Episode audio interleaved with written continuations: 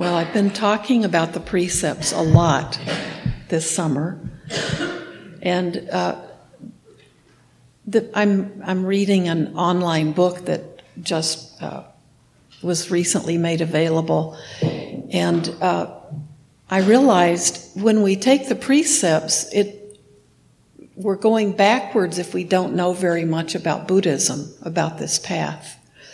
Um, the precepts are, are our statement to ourselves that we're going to go a little bit further in exploring these teacher, these teachings, and that we want it to, we, we're making a commitment to some practical training guidelines. And it's, there was a wonderful list at the back of this book that I'm looking at. I'm not going to read the whole list, but it talks about uh, the value of those precepts as part of uh, the essentials of the teachings of the Buddha. And so I wanted to share some of these with you because I realized people always ask the question, well, what, what do Buddhists believe? And uh, what do you, what, what's different about Buddhism and, and a religion? Or do you think of yourself as a religion? And uh, those are always those are questions that can get a different answer depending on the the day sometimes. But I wonder, do how many of you, especially if you're interested in taking the precepts, do you feel like you have a really good grasp on what Buddhism is, what the why you're doing this? Yeah, Marilyn. Well, I, I basically I don't know how to it, but I think I have a good grasp of what the reasonings are and how the philosophy is. Basically, you don't have to list it. what it, what what's so what and what drew you say what drew you here to the here in the first place? I know you've been a Buddhist for a long time. But what for other people who are newer, maybe, what drew you here? Uh huh. Um, I think of Buddhism as the end of suffering and, and how we say may um, do well, may I be happy, may I be peaceful. So that's and that's very. I mean, that's that's what it's doing for you, right? That's uh, that's good. Georgia. Yeah, I, I actually never knew I was suffering until I didn't have a little bit. day time, it seems that I'm aware that I don't have to go through life acting. I always felt like I was an actor, acting for that person, this person, and never being authentic, never feeling like I was a person. I just felt like I was a, somebody walking through life and now I, I appreciate so much more of that. I never even knew it So you you did you weren't even aware of suffering that that, that was even suffering. So, uh, you know, I that's how it had to be, right? You had you're somebody's daughter, you're somebody's mother, you're some. Yeah, that's it's that's a that's a really good point because there are a lot of people who would say, especially I think in the West, well, we don't suffer. I'm not suffering. You know, our life's good. We have, it's so much, and we would immediately say, our lives are so much better than most of the world, right? It, that, that suffering's a luxury. That we, that we won't admit that we're not happy all the time. We won't admit that there are things in life that are hard for us, uh, stressful, uncomfortable, dissatisfying. And so that, that re- recognition that, oh yeah, there is stuff that I don't have to do, I don't have to be the way I thought I had to be. And then you recognize that never felt good. we get so used to it, right? We get so used to the things that we cling on to that we don't even see them as the suffering because suffering, that's when suffering seems to be, uh, not a good translation because we're usually in denial about that. that it's, I feel I have a choice too how I approach. And that's what the Buddha was teaching, right? We have a choice And that's what the that's what his the four noble truths are about. And a lot of people think he just taught about suffering, but it's it's exactly the way you're talking about it. There's a choice. We have to accept the nature of the world, the nature of reality, but we don't have to live in this world in a way that causes us to suffer. Yeah, that's a, it's a big difference. So it's, then it's okay to recognize suffering because the next thing we do is recognize, oh, we don't have to do that suffering anymore. Yeah, there's a, it's liberating, it's freedom. Yeah, thank you for bringing that up because there's so many I've heard so many people say, well, I don't have any suffering. I love the way this life is just treating me. I love all this.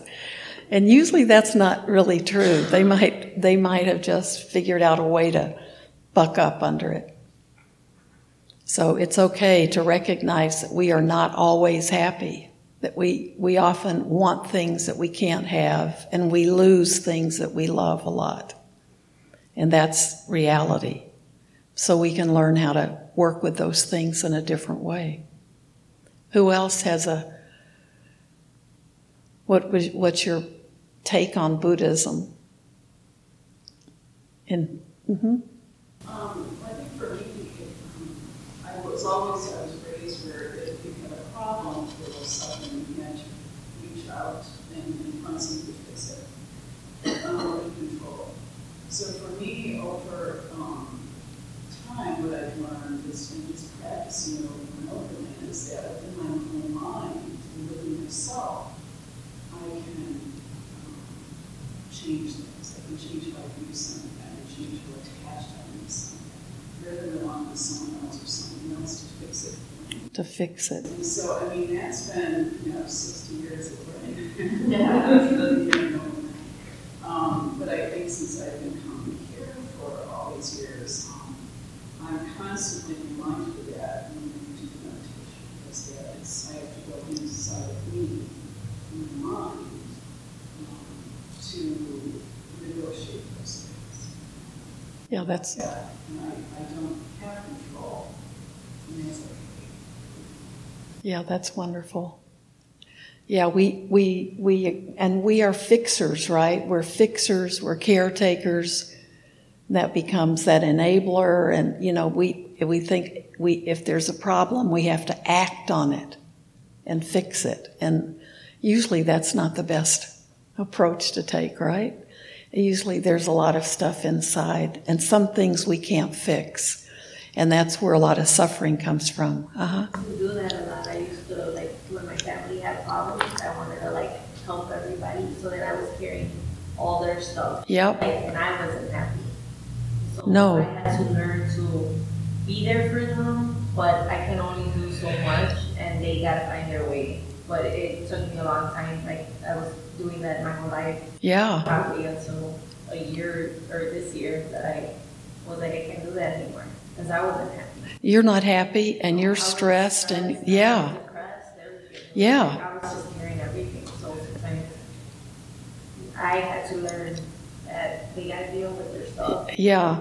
It's, it's their patterns that they keep doing, and it's like I'm always there, I'm always there, I'm always there. So now it's like I'm there, I help, I, I try to listen, try to give advice, but that's all I can do. Then you back away from the vehicle, right?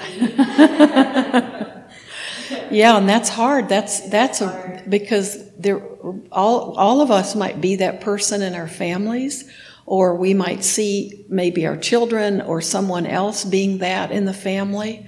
And we see it's just like being they're being beat on all the time. And you want to say don't do that, don't let that don't let them do that to you. And then if i spoke up it was like oh she doesn't care. You know so like now it's like hey i can't. Yeah. I had to learn to i'm still learning still it, it that's and it, it, good good for you, but that's hard, isn't it? It is. It's really hard. Yeah, but you have to keep going because it's really it's people have to live their own journey and it's sometimes really hard to accept that. and we and we can have ourselves just ground into dust, you know, before it's our time. so I think the teachings give us some wonderful things to hold on to and to work with because see we can see how it will change our lives. We we begin to see that it will change our lives. So the the one of the things uh, I love, and this is by a Buddhist group actually. This is from an old speech or talks that were given by uh, Bhikkhu Nyanamoli back in 1933. But a group has, and I think it's a nun that, that I know in South Carolina, but there's a group of Buddhists who have published it, but they've updated it with lots of references to the suttas that probably weren't translated at that point. And it's, um, it's it's very relevant. It's not even it's not an old fashioned or outdated uh, book, but it talks about that. Uh, let me just tell you some of the things that I think we've talked about. So Buddhism is based on personal experience. As such, it is rational and not speculative. So I love that. It's all based on what we experience. Because if we can't experience the teachings of the Buddha firsthand, then, you know, he said, don't, don't buy into this. Come and look, come and see for yourself. So we have to actually experience what, what everybody's talked about. And, and it can't just be because we want it to be that way or we intellectually think it's that way. It has to be from our personal experience. Part of that's on the cushion, part of that's from our meditation, but the majority of it is just in our day to day lives. Just how are, how are our lives changing when we have studied even a few of the teachings, when we've been sitting just for a short time? Like, how does it resonate in our daily life? That has to be the way it is. And it doesn't call it a religion. Buddhism is a moral and philosophical system that expounds a unique path to enlightenment and is not a subject to be studied from a mere academic standpoint. So studying it is wonderful, but that's not, that's not how you, how you are a Buddhist. That's not how you live the teachings of the Buddha. Um, he, he, the Buddha discarded all authority and developed a golden mean that was purely his own. And rational understanding is the keynote of Buddhism. So I like, I like to think that a Buddhist is, a, is the philosophy of pragmatism. Uh, but ration, rationality is, and blind relief, beliefs are rejected. Uh, the, instead of beliefs and dogmas, the importance of practice is emphasized. Mere beliefs and dogma cannot liberate a person. So when we talk about Buddhism as a philosophy, we have to remember that the goal is to achieve enlightenment. So it's, it's more than a philosophy because enlightenment is still the, the far, far away goal, or it might be in this lifetime goal. So there are no mediators, so there's no priestly group, a priest group that mediates between us and some deity. So the monks and the nuns are not are not mediators. We're not like priests. Um, and in this, it indicate there's also one of the points is there are just different ways to live. So whether you're a layperson or a monk or a nun, he, that's even outlined in the one of these talks about that. That he, the Buddha provided uh, uh, different different ways to have this the experience of his teachings. One is to be a monastic where you're you're more dedicated to it instead of a householder's life. So it doesn't mean a householder is less dedicated to the teachings. It just means we're we have different ways that we're that we're living these teachings. So there's nothing uh, there's nothing like a spiritual mediator or someone. You know, a lot of times we give blessings, but I always think it's important for us to remember that we all give these blessings. It's not just a monk or a, a, a bhikkhu or a bhikkhuni who can who gives blessings. We there because there's no nothing channeling through us to do that. But the the Buddha taught that all the blessings that we give, the blessings are based on how we live our lives. So uh, and how we how we uh, like merit is just sending forward, kind of sending forward the abundance of our good actions out to others. So we all do that. So it's, it's kind of a ritual when we have a monk do it or a, a bhikkhuni do it because we can all do it. So I think that's important for us to remember. But, mm-hmm. we do that when we have, when we practice Exactly. That's how those are that's the those are the blessings. So we're and that's what that's what causes the world to be safer for us because when we make other people and other living beings feel safe and that's through the precepts but also through things like practicing loving kindness when we create that uh, when we radiate that harmlessness and that loving kindness, it causes beings around us to feel safer around us. So it does change, you know, it, it, it's changing like our energy field is changing. So that safety, when the Buddha taught that uh, the uh, loving kindness chant to the monks, it was because they were afraid of all the spirits up in the trees, because the spirits were afraid of the monks. The little devas up in the trees thought those, at first they were okay, but then they realized those monks were going to live in their forest, live in their jungle, and they thought they're going to, they're going to get rid of us, they're going to chase us away. The spirits did. And so they started scaring, spooking the monks making the monks think there were bad spirits there because the spirits were afraid of the monks. And the Buddha said, No, go back and chant this, chant these words. And it was the Metta Sutta that he, and so uh, it, they were saying, May all the creatures here be well, be peaceful, and may all the, you know, the four legged and the six legged and the eight legged and uh, and so then the spirits realize these people don't mean any harm to us. They want to they want to live peacefully with us. So they quit scaring the monks, and they came down, and they would they would even come down and uh, listen to the teachings and listen and be practicing with the monks.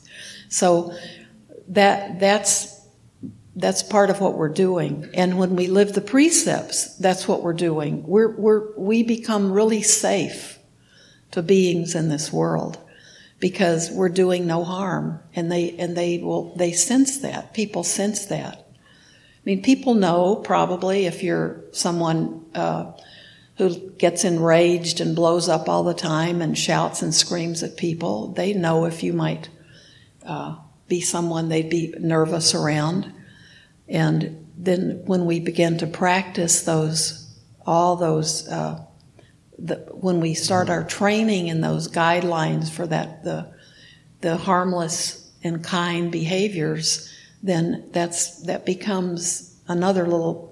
We're putting those vibes out literally.